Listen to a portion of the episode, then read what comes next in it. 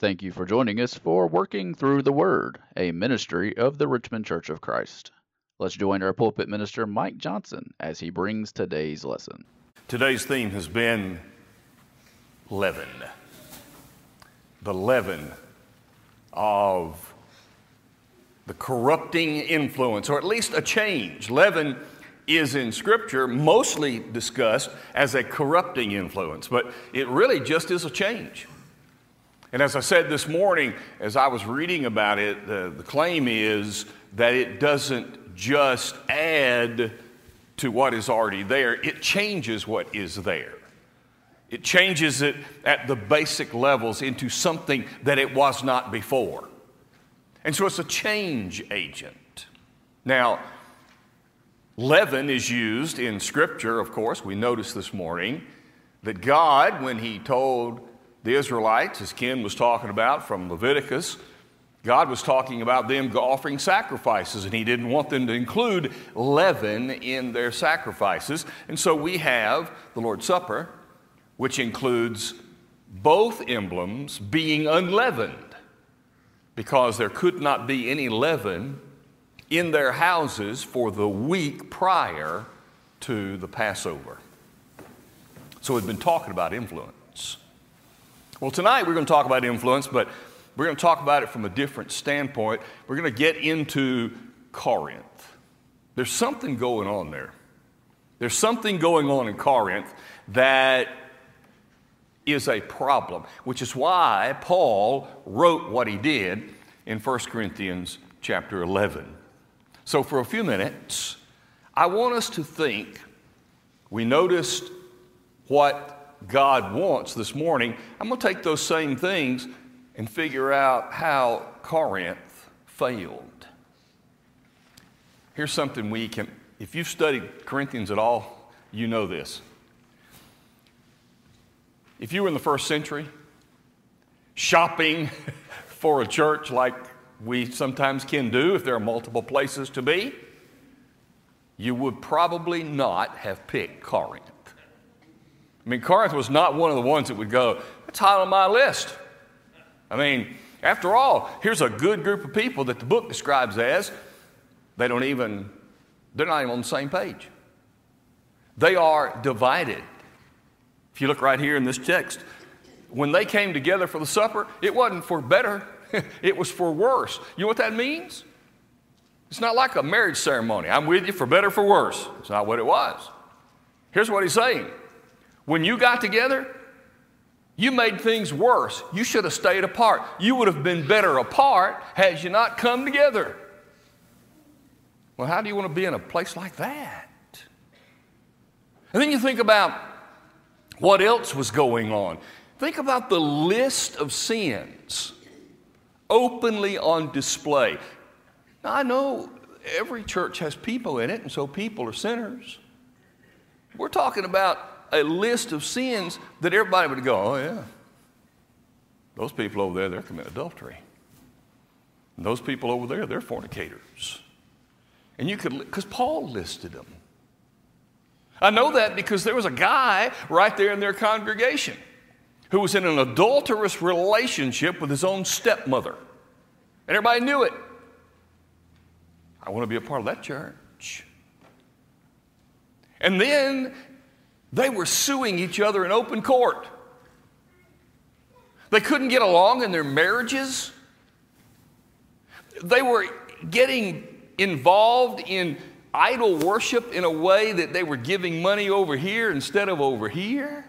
I mean, here's a church that's got some real problems. And even in the gifts of God, the miraculous gifts, they weren't even using them properly causing disturbance in the assembly. So this church had some, some real issues. I want you to notice with me in the context that was just read of 1 Corinthians chapter 11, I want you to notice with me how the church in Corinth failed because their what they chose to do was to allow the leaven to corrupt them. And so it does change. And it was changing them and corrupting them. And Paul is telling them, all right, here's where you messed up. Now we're going to take notice what happened this morning and we're going to apply it to them tonight. This morning we talked about outside, inside out. The giving principle. Because of what's on the outside, it comes into me and changes me on the inside, therefore I want to give. That's a problem in Corinth. The leaven corrupted them in a way that that is not who they were. They, in fact, wanted their own stuff. Look at what's going on here. We have to make sure we can understand how Paul is writing this in verse number 24. When you come together, it's not to eat the Lord's Supper. Now, wait a minute. Didn't we eat? I mean, unleavened bread, you, you chewed. The fruit of the vine, you drank. So Paul says it's not to eat the supper, when you come together. Well, now you're confusing me, Paul, because I thought that's why we came together. In fact, verse 33 says it is. He, he, he says, wait on each other to eat. So what's going on? Well, Paul's not talking about the technical aspect of chewing and drinking. That's not what he's talking about. What he's saying is, remember, you're coming together and making things worse. So, what was happening was, he says, we're not coming together for the purpose of having our appetites satisfied and our thirst quenched. You know, you know what happens in those church fellowship meals, right? Some people because not everybody can eat at exactly the same time. They go up there and they get their food, and they go over here and they start eating, and sometimes they're finished before others even get their food. Well, I adopted a principle a long time ago in preaching, man. I want to go last and eat everything that's left. That's what I intend to do. In fact, what would be great for me is I'm the last one, and I'll get one of those rolling chairs. Just sit by the table and just do this. That, that's what I would do, you know. And the entire time that I'm doing this, my wife would be beating on me. You're not doing that anymore. So, and I get that. That's what's happening in fellowship meals. You're concerned about, I'm hungry and I'm thirsty.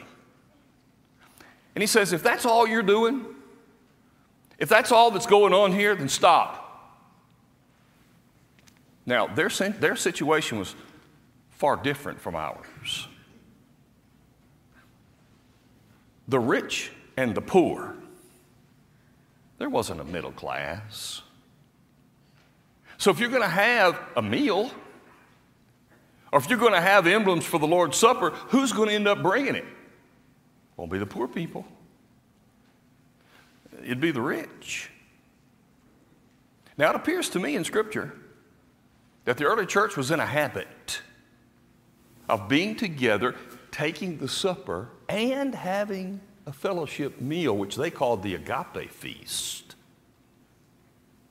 And so they would bring the rich wood, they would bring everything for that time, and instead of saying, let's do this together, they just quickly ran through the buffet line and pulled off by themselves, and they just ate until they were finished. And here are the poor on their own with nobody.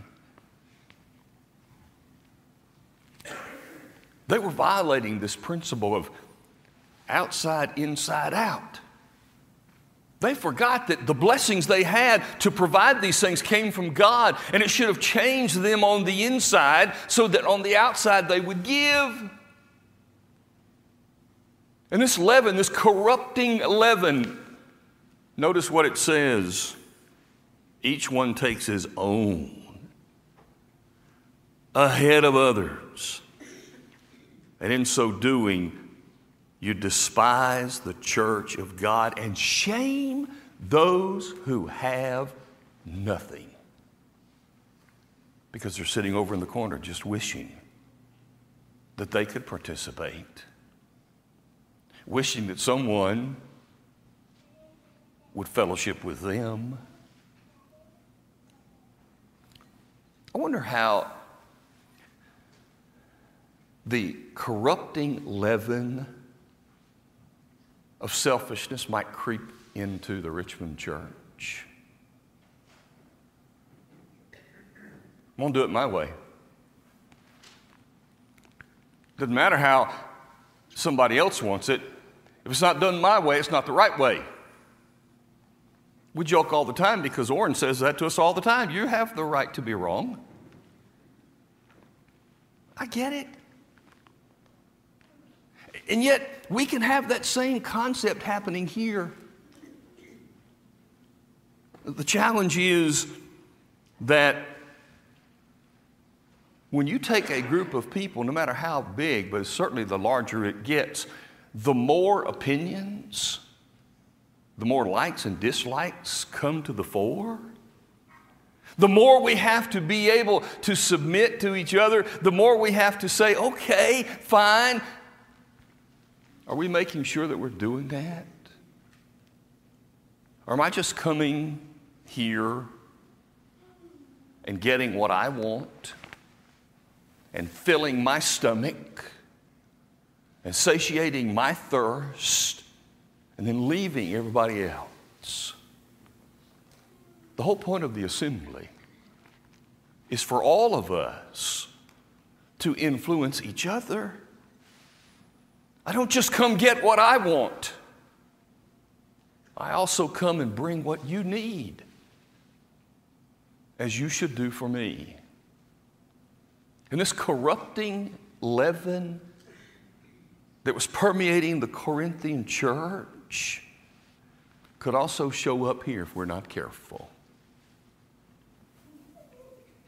Number two, it showed up starting in verse 27 We noticed this morning that there is an outside in concept. Leaven is always an outside thing that comes to the inside of something else. In a bad way, it can come in corrupting, so we need to block it. Now, if we talk about it in a good way, then there's an outside influence that can get in and change me for the better. But if I change, it's because of leaven. It might be because of a negative approach that got inside, or it could be something positive that got inside, but it's from the outside to the inside no matter what. Well, here's the problem Corinth had a problem with it because they just overlooked this corrupting influence showed up as saying, I'm going to overlook myself, meaning, I don't need to look at me. I, don't need to examine myself. Starting in verse 27, if we don't eat the bread and drink the cup in a worthy manner, we're guilty of the body and blood of the Lord. Have you considered the seriousness of that crime?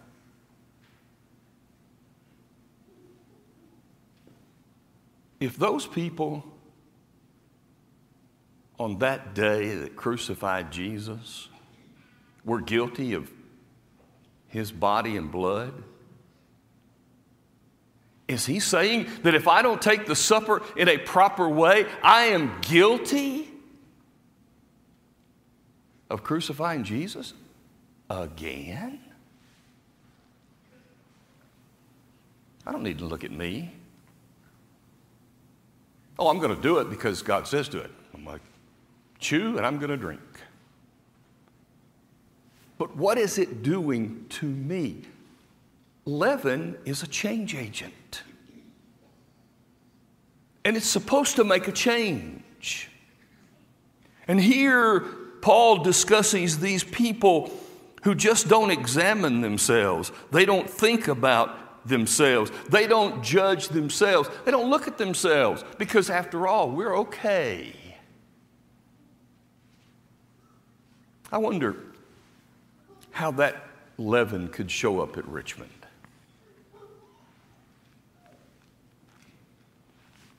Could it show up by saying, Oh, that's a sermon on baptism? I'm already baptized. I don't need to listen to that. I'll just plan my lunch. Could it show up in oh, those Bible classes that they're offering? I've already heard all that stuff. I'm going to stay home till they come up with a class that I like.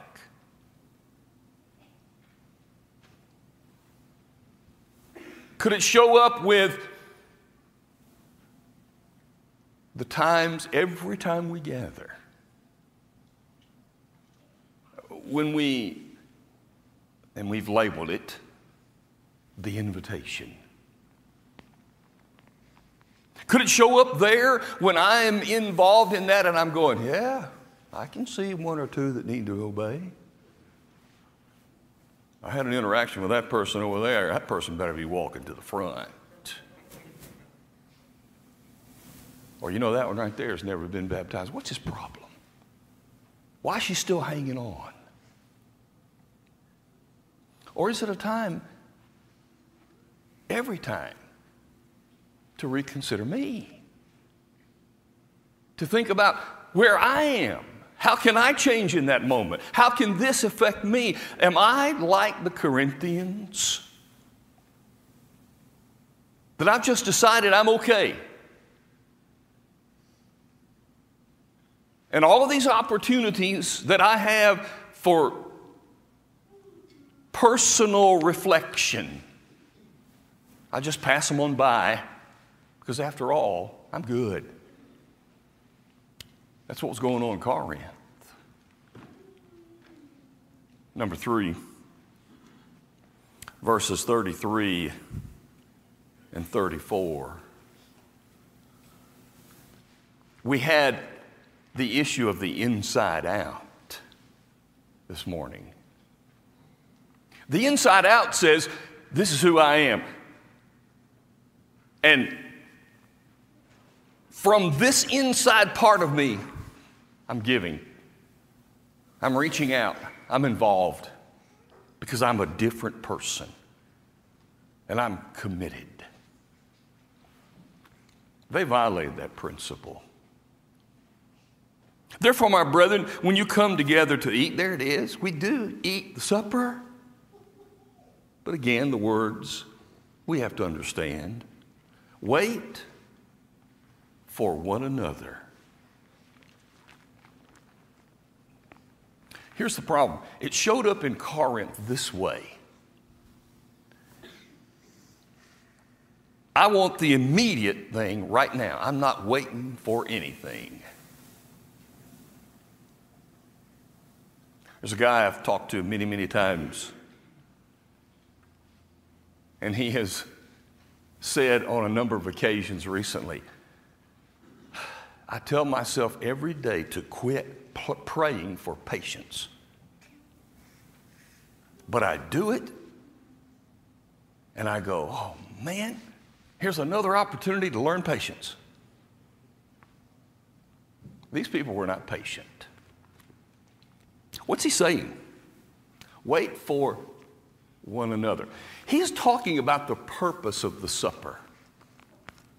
The purpose of the supper is to unite God's people in a moment.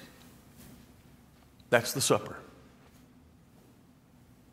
Now, there are some I've been there, who try to make that so obvious.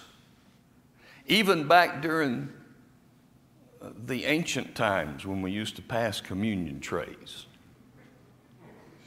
they would have everybody take it and hold it, or hold it.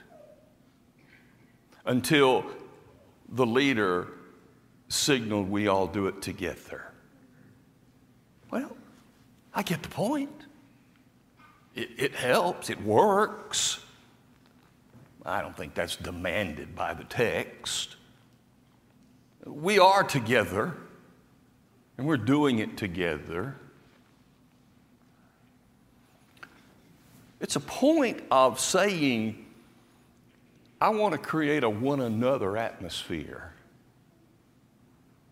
I want to create a time to connect because that's how God designed it. You know, it's real easy now. We walk in, it's sitting out there. It's real easy.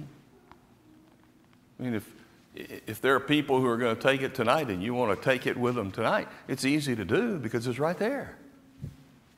And we can do it together. And then we do it not simultaneously, but we do it together to create a togetherness. That's not what was going on here. These people were abusing the situation. Now I ask you, how could impatience show up at Richmond? How? Well, we just had one, didn't we? We can't, we don't have any control over gas prices and building prices. Don't have any control. And stewardship demands that our shepherds have said, right now, we're not going to build. Because that wouldn't be the proper use of the Lord's money. I think they're right. But I'm also impatient at times. I think probably you are too. I'd like to see it happen. I got news for you. Our shepherds would like to see it happen too. Do you ever get impatient?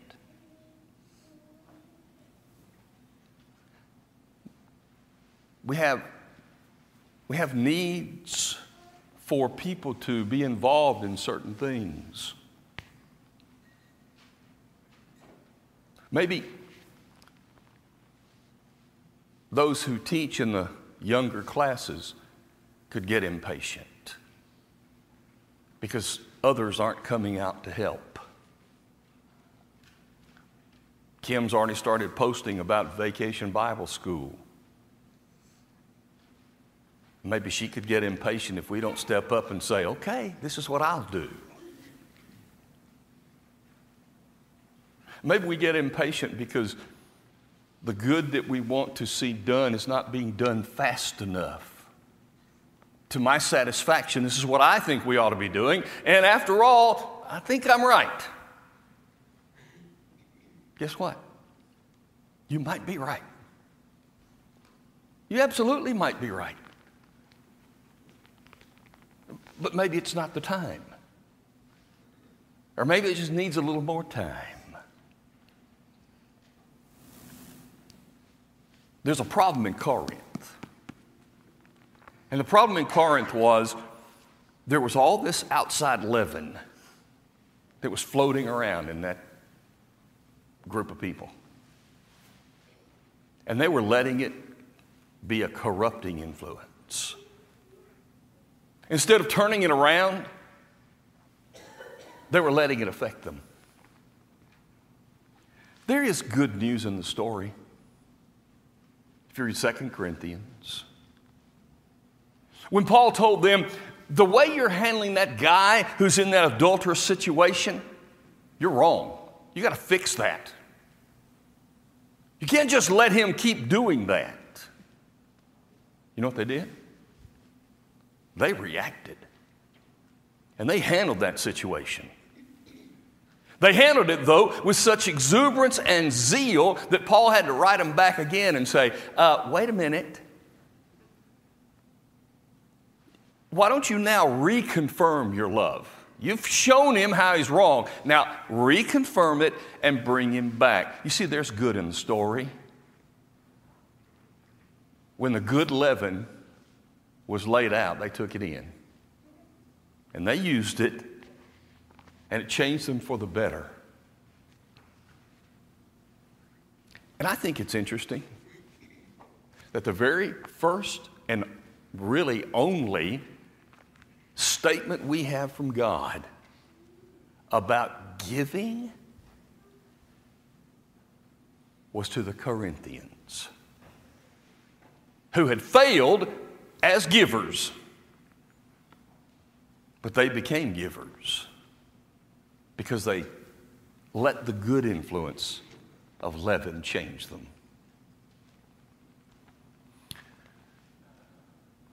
It can happen here both positively and negatively. And I think the supper is a great, great way to remind us about the power of leaven and about our necessity to notice where we are in this situation. Every one of us can leave this situation every time and be a positive leavening agent in the lives of other people. Positively, we're just not going to let them talk like that. Positively, we're going to stop that argumentation. Positively, we're not going to say, I'm going to sit there and listen to someone badmouth a fellow brother or sister who's just trying to help. That's one of the reasons we gather to encourage us to be better. So I leave us today with the challenge. I want to be leaven. I want to be a change. I want to make a difference in people's lives. And I'm going to become the positive leaven. And I'm not going to be known as the one who's always arguing, fussing, upset, the one who's always going to jab. I'm going to be the one that encourages and helps and is patient with people who need to be patient. And all of that was what was going on in the supper. And that's how we ought to handle it. Like I said, Maybe you are a child of God. We have now a chance to reflect on that. What do I need to do? How do I need to respond?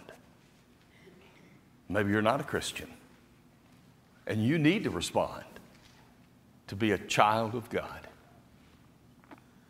Our shepherds will meet you here if you need us. We stand and sing. We hope you enjoyed today's broadcast brought to you by the Richmond Church of Christ. We are located at 1500 Lancaster Road in Richmond, Kentucky. We meet on Sunday mornings for Bible class at 9 a.m., followed by our morning worship service held at 10 a.m. Our Sunday evening service is held at 6 p.m., and our midweek Bible study is held on Wednesday at 7 p.m. If you are in the area, we would love to have you as our honored guest. Thanks for listening.